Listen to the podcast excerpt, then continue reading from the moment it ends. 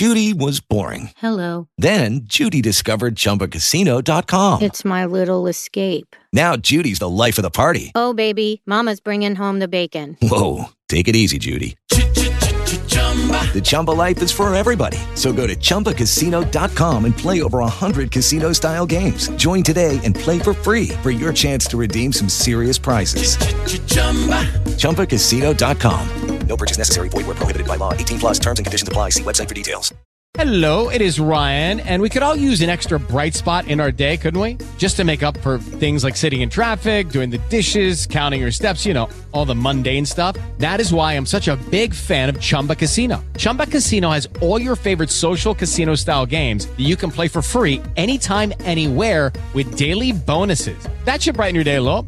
Actually, a lot. So sign up now at chumbacasino.com. That's chumbacasino.com. No purchase necessary. VGW. Void were prohibited by law. See terms and conditions. 18 plus. Without the ones like you, who work tirelessly to keep things running, everything would suddenly stop. Hospitals, factories, schools, and power plants, they all depend on you.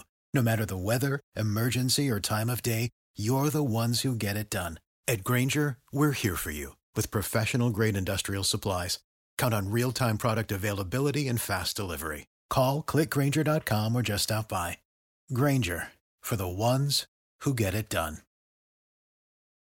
It's time to play like a Jet with your host, Scott Mason. Play like a Jet. What does that mean? Smith rifles that one to Mims, and that's a foot race he's going to win. Touchdown Baylor.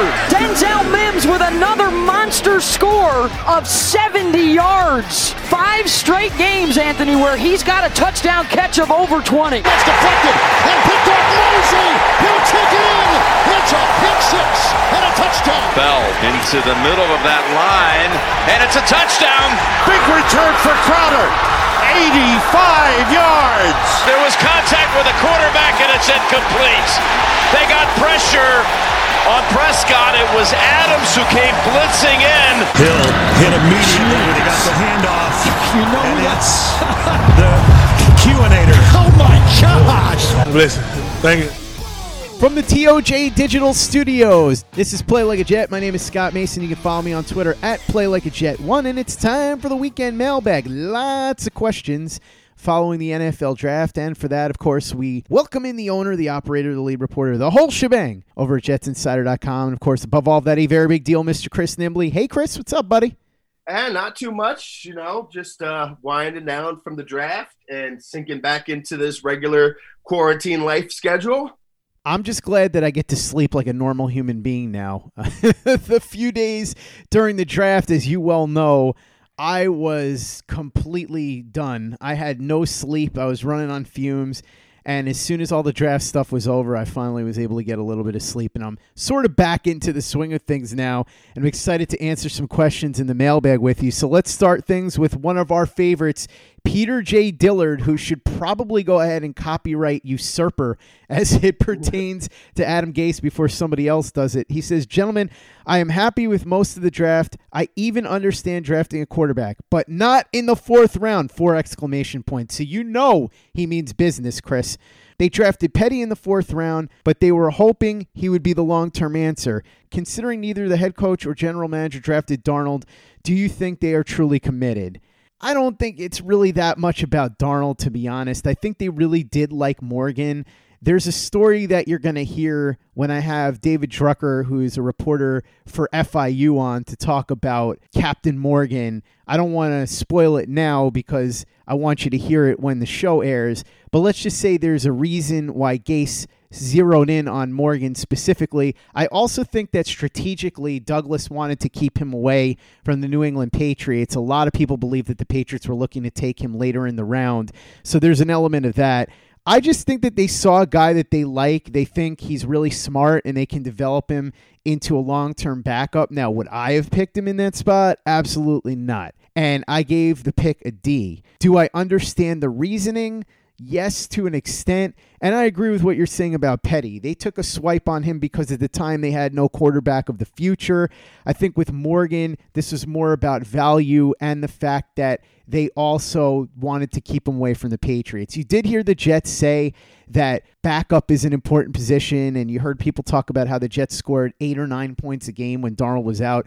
But I do find that argument to be kind of funny because Captain Morgan is not going to be the backup quarterback this year. And what exactly do you expect to get out of him if he has to go into the lineup as a rookie coming out of FIU? So I thought that was kind of a suspect reason that they gave, but I do understand what they were trying to do. Again, I think this was just more a matter of they really liked him, they saw the value, they wanted to keep him away from the Patriots. And I wouldn't read much into this in terms of this being a threat to Darnold. If they sour on Darnold at some point, I have to imagine that they're going to try to aim higher than a 23 year old fourth round quarterback from FIU. Yeah, this this has nothing to do with Darnold except for uh, you know the idea of trying to get a backup that a better backup for him. Um, now, I you know he's not going to start out the season as an ideal backup, that's for sure. Uh, especially with whatever shortened off season we'll probably have. Um, you're not going to be comfortable with him coming in to play games uh, this year, probably. But this is this is just how it works with with drafting quarterbacks. Uh, you very unless you're getting the one of the top guys, uh, you you never get the quarterback where you want to take the quarterback. You'd always like to take them a round or two uh, later than you can, but they like James Morgan as a developmental guy, and you know how much we'll see how much they like him as a, a to be a backup to start but they like the tools and everything that he has, and they think they can develop him down the road. Um, and they liked him enough that they thought it was worth spending the fourth round pick on because if they were going to wait until the fifth round, they didn't feel comfortable that he would be there and they wanted him. So they felt they had to spend it there. I wouldn't have done that. You wouldn't have done that. I get plenty of fans wouldn't have done it, but I get it. And I, I'm not going to really sit here and knock it.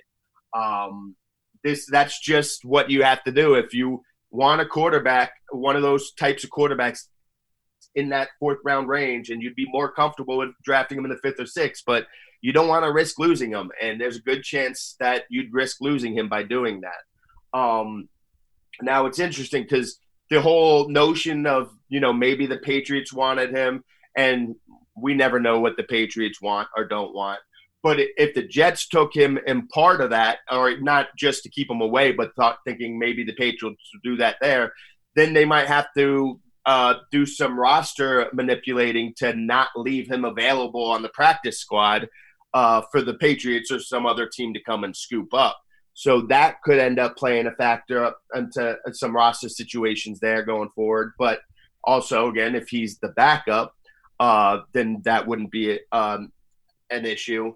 And look, what they have at backup now, I mean, I, am not. I, am saying all this about James Morgan not being counted on and ride to as a backup this year, but I mean, he's not any worse than what they got there now. So, uh, it, I, I get it. It's not something I would have done, but I get it, and I'm not going to sit here and crush them for it. Um, especially with the those other, you know, the second, third round pick and that other fourth round pick where I would have gone different directions as well. So that one I get more. Should also throw a little cold water on this notion of drafting quarterbacks, developing them, and then flipping them for better picks. Jim Coburn is going to be on the podcast sometime in the next couple of weeks, and he's going to talk about this a little bit and get into the data on this. But that's just not how it works. The last guy that I remember that happening with was Matt Hasselbeck, and that was a long time ago. The closest thing that you could even come up with is Jimmy Garoppolo, but ultimately, the Patriots only ended up getting back the same pick that they used to pick Garoppolo. So what it ended up being was they drafted him so they could do John Lynch's dirty work for three and a half years. It's like, here, use a second round pick on this guy, spend your time and your resources developing him for the next three and a half years, and then send them to us and we'll give you the pick back. That's essentially what that worked out to be. You don't see situations where these quarterbacks get picked, developed, and then flipped, which is what the Eagles are claiming they're going to do with Jalen Hurts. Typically, what happens is the quarterback gets picked. He's either good enough to start and either takes over the role at some point or leaves to go start somewhere else when he's a free agent, or he's just not good enough and he never makes it to the starting role. So for those that are trying to say that maybe the Jets were picking Morgan to build him up and flip him, I just think that's pretty unrealistic because that's not typically how things go in today's NFL. Next question comes in from Michael Christopher. He says, Are you guys surprised that Josh Jones fell that far? And obviously, there was a big drop off for Douglas since he was willing to trade up to Jacksonville if need be. Otherwise, he'd have stayed at 11 and been fine with Jones there. Would you have taken Jones in the third, or do they really think Edoga is the long term starter? Also, where did you rate Mims in terms of wide receivers that were drafted in this draft? So let's start with the Josh Jones part of this. I was stunned that he fell that far. I thought for sure he was going to go at the latest at the back end of the first round, then maybe early second round. But for him to slide all the way to the early third was crazy. What a bargain Arizona got there because I think he has a chance to be a really good tackle. As far as the Jets picking him in the third, I absolutely would have considered it. I think that putting him with Mekhi Becton could have given you bookend tackles for the next 10 to 15 years. But I do understand not doing it if they like Chuma Edoga. Now, I can't sit here and tell you exactly how much they like or don't like Edoga. I've heard whispers that they do. And if that's the guy that they still believe can be their right tackle, then maybe it's a little too early to give up on him. As far as Mims, I had him ranked in the top, say, six, seven receivers. So the obvious top three were Ruggs, Jeudy, and Lamb, not in that order, but just that was the tier. Then after that, you'd say, in whatever order, probably Justin Jefferson. And then you could talk about perhaps Jalen Reagor, Brandon Aiyuk, Tee Higgins, guys like that. So I would have had him right in that mix with those guys. So somewhere in the six or seven range, probably. Chris, what do you think about Josh Jones? Were you surprised? Would you have gone after him in the third round if you were the Jets? And where did you rank Mims in terms of wide receivers in this draft? Yeah, I was definitely shocked that Josh Jones lasted that long. Um, I I thought late first, early second for him. Um, and yeah, I I certainly would have done it. Uh, I would have grabbed him with either of those third round picks, and you know, uh, hindsight, like I would certainly uh, get him over Zuniga. Um, and I, I would have taken him over Ashtyn Davis too, but this is one of those things after the fact and after I've looked and watched a bunch of tape on Ashtyn Davis, I really like that and the the possibility potential upside with him. So I'm I, I'm definitely good with that. But I would have been absolutely fine with uh, double dipping on the offensive line there, and it would have been nice to get you know a another tackle to play opposite uh, Mekhi Becton and have that settled. I do know that the Jets are high on Edoga. They like um, everything that they saw from him. You know the, the progress he made in and on the field and in the classroom. Um, so they do see potential there, and they do like uh, what he can do. We'll see how this all plays out. Obviously, you pencil Becton in at the left side, Edoga on the right, and then have Fant as that swing. Uh, but they could also end up, you know, if Edoga's struggling, they could go with Fant there and then have Edoga be the swing. But yeah, I, I absolutely would have been fine with spending one of those third round picks on on him or on somebody like in, inside like Hennessy. That would have been fine with me too. Um, I had Mims. Obviously, we had the top three guys, and then I Tee Higgins was the only one other one. So the, those four guys I had like clearly uh, ahead of Mims, and then there's you know the uh, Aiyuk and Reagor uh, and Pittman. They're they're all right around uh, the same. It's it, for me. It's just little differences, and again, I'm going to talk about when uh, evaluating receivers. It's a lot about personal preference there. Um, I I think I w- would have taken Mims over uh, Aiyuk or Reagor, uh, and I, I would have I liked him over Shenault and um, and Michael Pittman. I just think his ceiling's a little higher, more potential. But so I, I probably would have had him at, at five if you asked me to really nail down a ranking there. But again, like five, six, seven. That it, usually when I do these things in my head, I kind of like to. Uh, lump them together in uh, in tiers. You know, like uh, CeeDee Lamb and Jerry Jeudy were tier one. They they were apart from everybody else. Um, and then you could have gone with uh, Ruggs alone in tier two, and then tier three uh, Higgins, uh, like, and then that right below that you lump everybody else together in a, a tier four. Um, and, but I would have I would have personally preferred Mims from all those. I I I might overrate body control. Um, that there's this certain the things that I really like and look for in a receiver he has, and so that's that's where I side there. Um, now you know, like I said, if if Reagor and uh, Pittman turn out to be better, have better careers than him, I won't be overly surprised. But I, I if you asked me to really pin down the ranking, I probably would have had him at five. To me, in this draft, as far as receiver, the key to this, as Joe Blewett and I talked about a couple of weeks ago, was there were certain receivers that have number one wide receiver potential, and then there are other receivers that have a chance to be really good wide receivers, right? So, as far as I'm concerned, these were the receivers that you would have as potential number one wide receiver Jerry Jeudy, CeeDee Lamb, and Henry Ruggs. Those are the easy ones. Then Justin Jefferson, Brandon Aiyuk, Jalen Reagor, Tee Higgins, and Denzel Mims. And that's why I would have taken Mims over Pittman for sure and Shenault, because I just don't think that those guys have what it takes to be a number one wide receiver. I think Pittman has a chance to be a really solid receiver for a long time in the league. I think he can be a really good number two. I just don't think he has the upside to be a number one. So I think that's where the distinction comes in. Next question comes in from the Jet Ranger. He says, What was the biggest difference between Douglas and Mack in terms of draft strategy?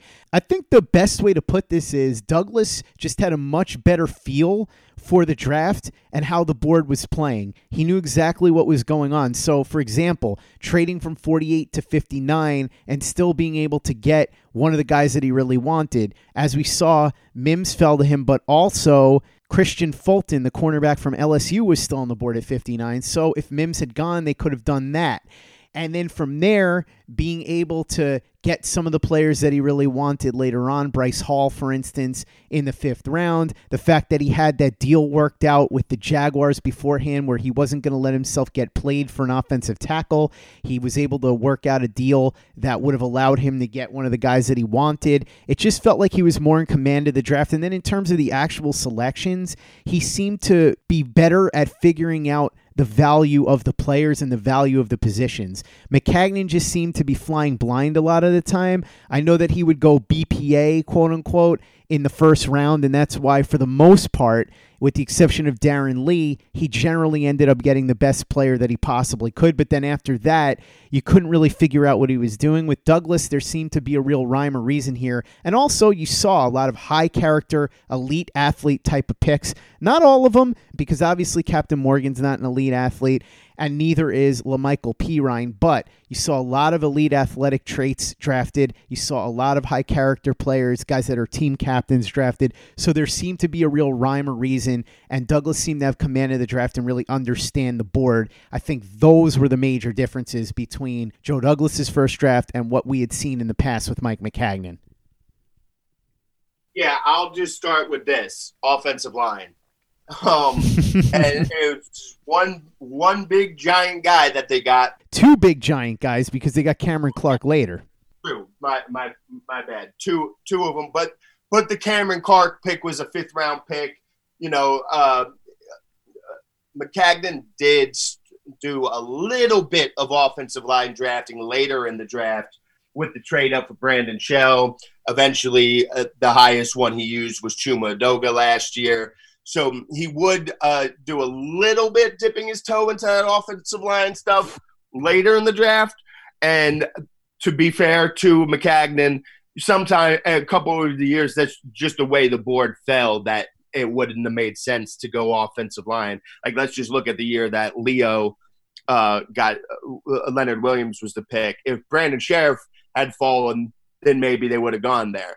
But otherwise, who are they going to go and get? Um, but that's that's the big the biggest difference to me. But otherwise, you you said it. Uh, he just had a better feel for the draft. Uh, and maybe maybe it's the strategy and the execution. You know, the the strategy from coming from Baltimore and Philadelphia. It, it seemed like he was able to manipulate the draft to the way he wanted it. And while I would have gone in different ways again, especially with those middle three picks, um, he seemed to be finessing the draft to get it in those types of spots. He worked the draft better. It made more sense. Um, and a lot, and even the picks that I disagree with with Joe Douglas, I understand more.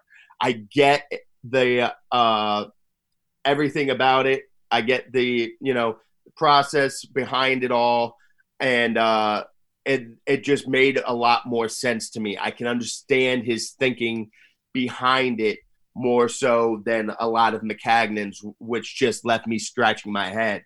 Now, what I will say is there there are some similarities too, because Douglas did go a little bit higher on the age with some a lot of these guys, and of course we after every pick we we're hearing about team captain, team captain this, team captain that, and that was a Maccagnan staple too. That's what he was always going for. Um, but you know these team captains seem to to uh, hold a little more weight to me because there's a difference between a team captain that a, uh, that a team will just rally behind, they really like, they can lead, and then a team captain like that that can actually play. Um, so there's some similarities there, but I think again the biggest difference is obviously going offensive line early. We know that that was going to be um, you know something Joe Douglas is going to do a lot going forward too. He's th- this line is far from set, so going into next year's draft, every draft that Joe Douglas is in charge of, you can think of offensive line as a real possibility until that offensive line is completely set. Um, and I, again, just the feel for the draft, the way he maneuvered it, it felt like he had a better feeling and understanding for how the draft will work, how the board will fall, who will go where, and how to manipulate it to his advantage. Hey, it's Kaley Cuoco for Priceline. Ready to go to your happy place for a happy price? Well, why didn't you say so? Just download the Priceline app right now and save up to 60% on hotels. So, whether it's Cousin Kevin's Kazoo concert in Kansas City, go Kevin, or Becky's Bachelorette Bash in Bermuda, you never have to miss a trip ever again. So, download the Priceline app today. Your savings are waiting Go to your happy place for a happy price. Go to your happy price, Priceline. Hey guys, it is Ryan. I'm not sure if you know this about me, but I'm a bit of a fun fanatic when I can. I like to work, but I like fun too. It's a thing. And now the truth is out there. I can tell you about my favorite place to have fun Chumba Casino. They have hundreds of social casino style games to choose from, with new games released each week. You can play for free anytime, anywhere and each day brings a new chance to collect daily bonuses. So join me in the fun. Sign up now at ChumbaCasino.com. No purchase necessary. VGW. Void were prohibited by law. See terms and conditions. 18 plus. Okay, round two. Name something that's not boring. A laundry? Ooh, a book club. Computer solitaire, huh? Ah, oh, sorry. We were looking for Chumba Casino. That's right. ChumbaCasino.com has over 100 casino style games. Join today and play for free for your chance to redeem some serious prizes. ChumbaCasino.com. No purchase necessary. Full prohibited by law. 18 plus terms and conditions apply. See website for details. Step into the world of power, loyalty, and luck. I'm going to make him an offer he can't refuse. With family, cannolis, and spins mean everything. Now, you want to get mixed up in the family business. Introducing The Godfather at Chumbacasino.com. Test your luck in the shadowy world of The Godfather slot. Someday, I will call upon you to do a service for me. Play The Godfather now at Chumbacasino.com. Welcome to the family. VGW Group. No purchase necessary. Void where prohibited by law. See terms and conditions. 18 plus. Play like a Jet. Play like a Jet. Next question comes in from Anthony Siglatano. He says, Since I don't want any part of this debate, I'll ask you guys who is currently the best team on paper in the AFC East, not considering coaching? So I think the Bills have the best overall roster, but depending on what happens with the Patriots at quarterback, that's going to be a huge determining factor because remember, the Patriots do have an absolutely dominant defense with arguably the best defensive player in the entire league, Stephon Gilmore, at cornerback. So if they can get a quarterback who's at least halfway competent, whether that ends up being Stidham, whether he ends up stepping into the role, or they get somebody else, that to me is going to determine a lot here as of right now, just straight up overall roster, you'd have to say the Bills are the strongest team. But I still think that if the Patriots can get reasonably competent quarterback play, they probably will win the AFC East this year. What do you think, Chris? Yeah, for me, this is easy. And I know the qualifier of not not to factor in coaching was included.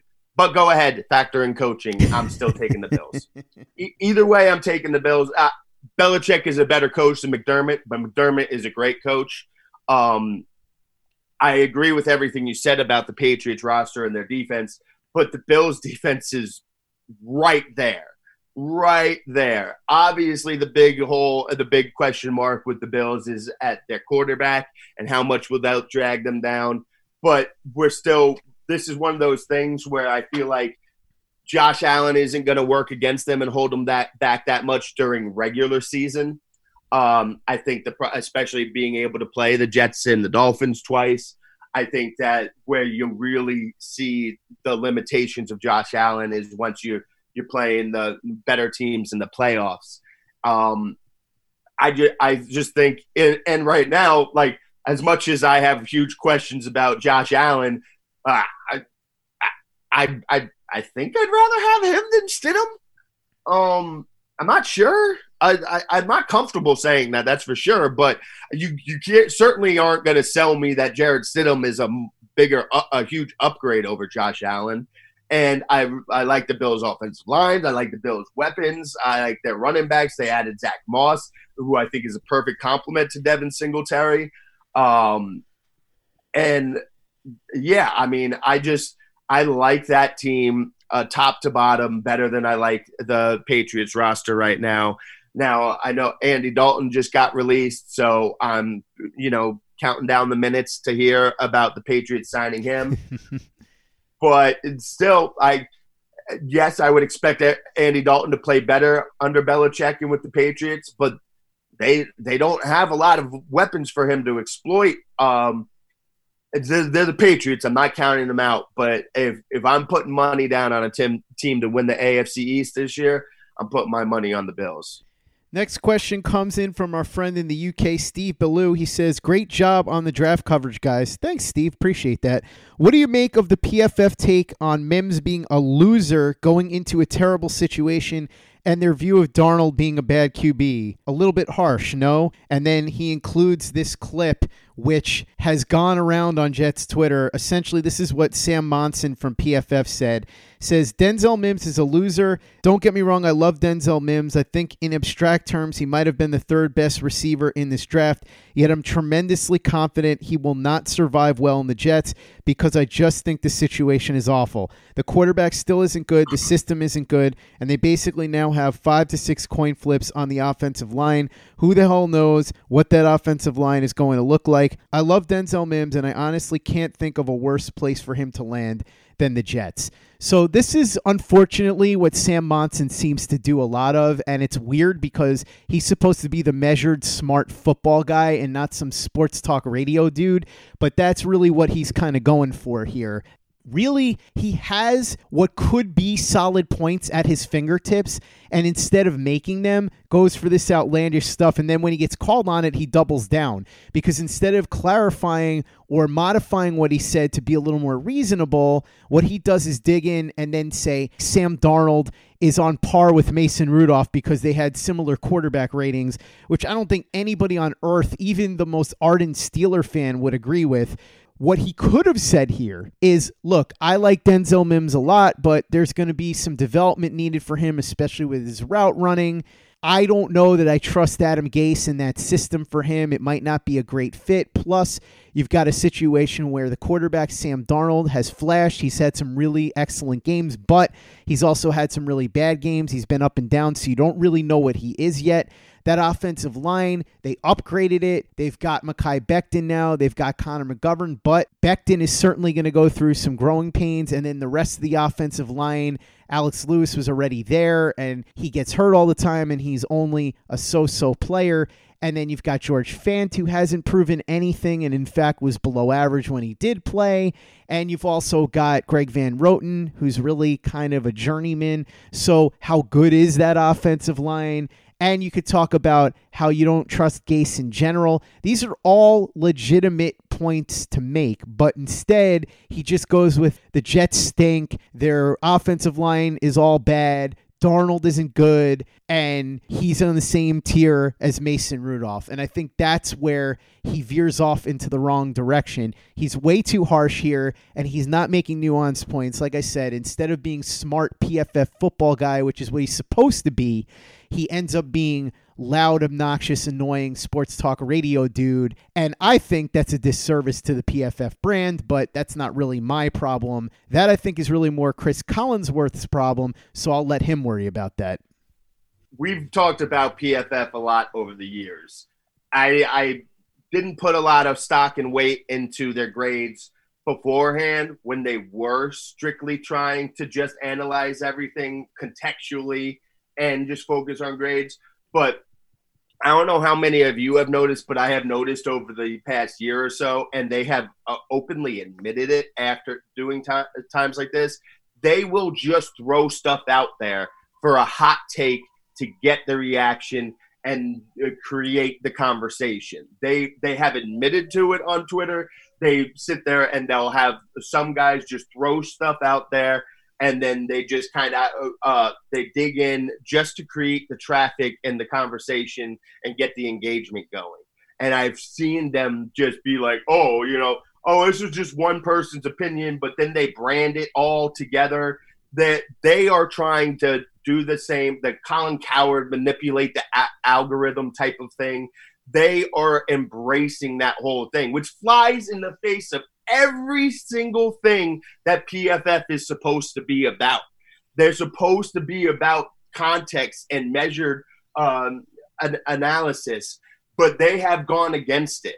What I will ask of all of you fans, just ignore them.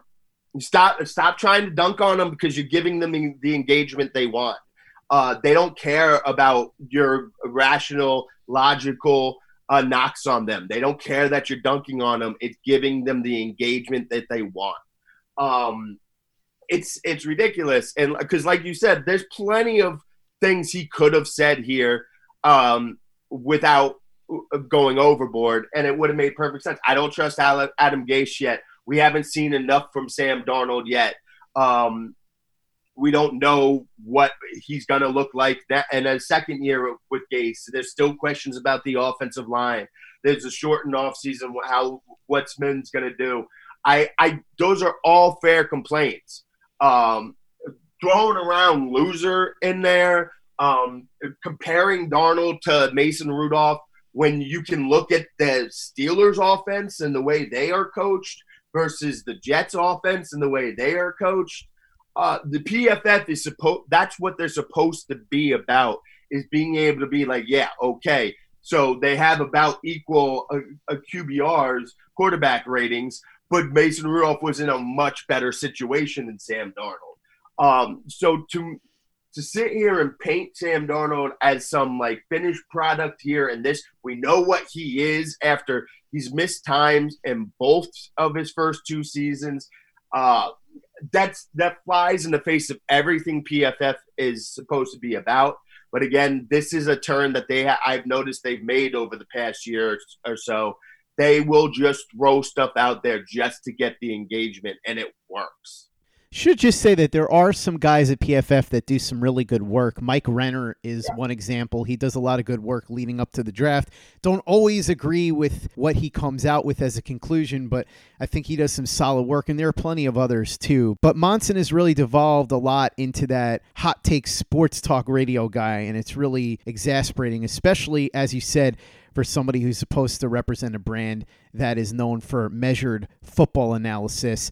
One other thing I should clarify, though, Chris, just to be fair to Monson, when he said Denzel Mims is a loser, he didn't mean that Mims himself is a loser. He meant that Mims was a loser in the sense that he lost by going to the Jets. Like when you say somebody's a winner or a loser from draft day, he was saying that Mims was a loser from draft day because he ended up in a bad situation. He wasn't referring to Mims as a loser. So just so everybody has the full context and we're being fair to Sam Monson on that. And with that, we'll wrap up part one of the weekend mailbag. We'll be back with part two tomorrow. In the meantime, make sure that you follow Chris on Twitter at CNimbly and at Jets Insider. Read his very big deal work over at jetsinsider.com. If you haven't given us a five star review on iTunes yet, if you could do that for us, we'd be really grateful. It's an easy way to help out the show if you like what we're doing. It doesn't take you much time, it doesn't cost you any money, but it helps us out a lot. So if you could do that for us, we'd really appreciate it. And for the latest and greatest in New York Jets podcasts, you know where to go. That's Turn on the Jets Digital and turnonthejets.com. Hello, it is Ryan, and I was on a flight the other day playing one of my favorite social spin slot games on chumbacasino.com. I looked over the person sitting next to me, and you know what they were doing? They were also playing Chumba Casino. Coincidence? I think not. Everybody's loving having fun with it. Chumba Casino is home to hundreds of casino style games that you can play for free anytime, anywhere, even at 30,000 feet. So sign up now at chumbacasino.com to claim your free welcome bonus. That's chumbacasino.com and live the Chumba life. No purchase necessary. Group. Void were prohibited by law. See terms and conditions. 18 plus. Hey guys, it is Ryan. I'm not sure if you know this about me, but I'm a bit of a fun fanatic when I can. I like to work, but I like fun too. It's a thing. And now the truth is out there. I can tell you about my favorite place to have fun Chumba Casino. They have hundreds of social casino style games to choose from, with new games released each week. You can play for free anytime, anywhere, and each day brings a new chance to collect daily bonuses. So join me in the fun. Sign up now at chumbacasino.com. No purchase necessary. VGW Group. Void were prohibited by law. See terms and conditions. 18 plus. With the Lucky Land slots, you can get lucky just about anywhere. This is your captain speaking. Uh, we've got clear runway and the weather's fine, but we're just going to circle up here a while and uh, get lucky. No, no, nothing like that. It's just these cash prizes add up quick. So I suggest you sit back, keep your tray table upright, and start getting lucky. Play for free at LuckyLandSlots.com. Are you feeling lucky? No purchase necessary. Void where prohibited by law. 18 plus terms and conditions apply. See website for details. Lucky Land Casino asking people what's the weirdest place you've gotten lucky? Lucky? In line at the deli, I guess? Aha, in my dentist's office.